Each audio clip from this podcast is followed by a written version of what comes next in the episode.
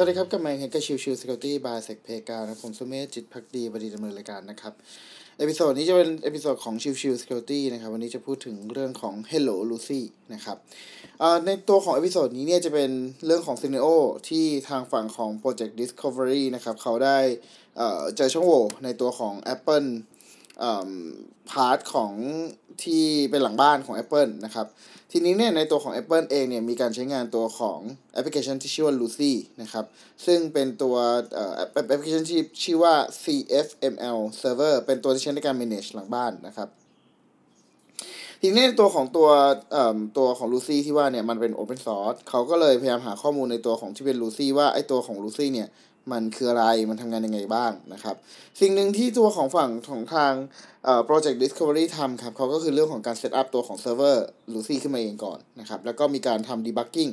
ตรวจสอบตัวของเอ่อการทำงานภายในนะครับ แล้วก็พบว่ามันมีไฟล์หนึ่งที่ชื่อว่า request response util java นะครับ ที่ใช้ในการจัดการเรื่องของตัวคอนเทนต์ที่เป็นตัวของ application java เอ่อ content type เป็น application java นะครับ ซึ่งถ้าเรามองจริงแล้วเนี่ยในนั้นเนี่ยมันจะมีตัวของฟังก์ชันที่ที่เรียกว่าตัวของ Java Converter Deserialize ครับ ซึ่งแน่นอนพอเราพูดถึงตัวของ Java Converter Serialize อ่าหรือจริงคือเรา specific ไปที่ตัวของ Deserialize เนี่ยอ่าพาร์ทหนึ่งมันก็คือช่องโหว่เอ่อ insecure deserialization นั่นเองนะครับอ่าทีนี้เนี่ยในเมื่อเขาทำการวิเคราะห์ได้แล้วครับ สิ่งที่เขาจะทำต่อคือเขาก็ดำเนินการสร้างคราฟตัวของ เพโลดขึ้นมานะครับ แล้วก็ดำเนินการลองทดสอบดูนะครับ ซึ่งอตอนที่เจอช่องโหว่นี้เนี่ย ได้ตัวของเป็น CVE 2 0 2 3 3 8 6 9 3 ด้วยนะครับ ส่วนที่ 2 ที่เขาเจอก็คือเรื่องของตัว CFML Expression Interpreter ตัว Cookie and Section นะครับ คือตัวของการตรวจสอบเนี่ย ก็เริ่มพยายามเข้าใจในส่วนของตัว โค้ดของ Lucy มากขึ้นนะครับ ทีนี้พอในตัวของส่วนของ Lucy เนี่ย ก็พบว่าไอตัวของ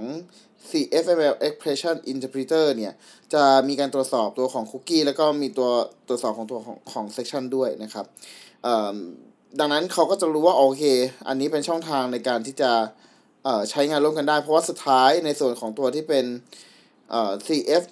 Client นะครับ ที่จะเป็นค่าของคุกกี้เนี่ย มันจะถูกไปเรนเดอร์ในส่วนของตัวเอ่อ deserialization function อีกทีหนึ่ง ดังนั้นการดำเนินงานโจมตีในฝั่งของทางเอ่อ project discovery เนี่ยเขาก็เลยรู้ว่า โอเค เวลาการโจมตีอะจะต้องโจมตีไปที่ตัวของ ตัวแปร cf client นะครับ แล้วก็รวมถึงต้องกำหนดผ่านตัวของคุกกี้ แล้วก็ตัวของเอ่อคอนเทนต์อื่น ๆ ที่เกี่ยวข้อง ไม่ว่าจะเป็นตัวของ cfid แล้วก็ cf token ที่เป็นการล็อกอินนั่นเองนะครับ ซึ่งใน part นี้เนี่ยเราเอ่อหลังจากที่ได้ทำการทดสอบครับ ก็พบว่ามันเป็นผลกระทบกับตัวของฝั่งของ Lucee เวอร์ชันที่น้อยกว่า 6.0.1.59 ลงมาทั้งหมดนะครับ และแน่นอนครับฝั่งของทาง Apple ก็ได้รับผลกระทบใน part นี้ด้วย ซึ่งหลังจากที่ได้ดำเนินการดำเนินการโจมตีจริงๆ กับตัวของทาง Apple ที่เป็นส่วนของ booktravel.apple.com นะครับ ก็ปรากฏว่ามันสามารถที่เป็น remote code execution ที่ตัวระบบได้จริง มันจึงทำให้ตัวของทางฝั่งทางทีม Discovery เอาขอไป Project Discovery นะครับ ได้เงินรางวัลไปทั้งสิ้น 20,000 ดอลลาร์สหรัฐ และ Apple จ่ายและรวดเร็วมากนะครับ ภายใน 48 ชั่วโมงเท่านั้น ทางฝั่งของ Apple ก็รีบดำเนินการแก้ไข และรีบให้ reward กับทางฝั่งของทีมทันทีนะครับภายใน 48 ชั่วโมงเท่านั้นเองเขาเล่า step คร่าวๆอีกละอีกครั้งหนึ่งนะครับในในในส่วนของ part นี้นะครับ คือหนึ่งส่วนของทาง Project Discovery เนี่ยได้ดำเนินการตรวจสอบก่อนว่า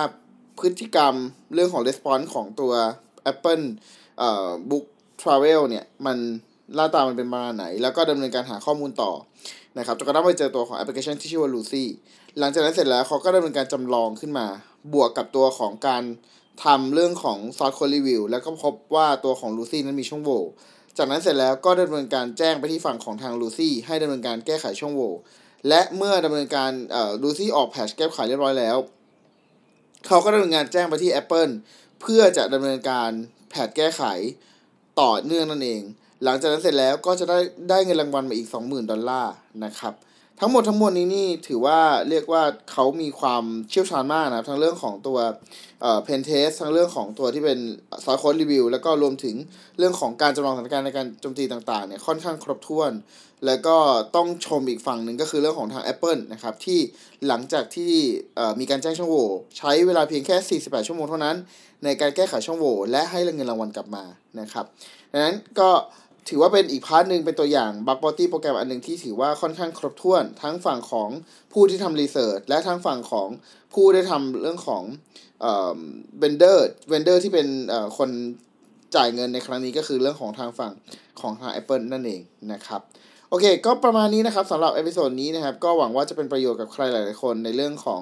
เอ่อ scenario เกี่ยวกับเรื่องของการโจมตีที่เป็นบั g บอตี้โปรแกรมละกันนะครับ ขอบคุณทุกท่านที่เข้ามาติดตามแล้วพบกันใหม่สำหรับวันนี้ลากันไปก่อน สวัสดีครับ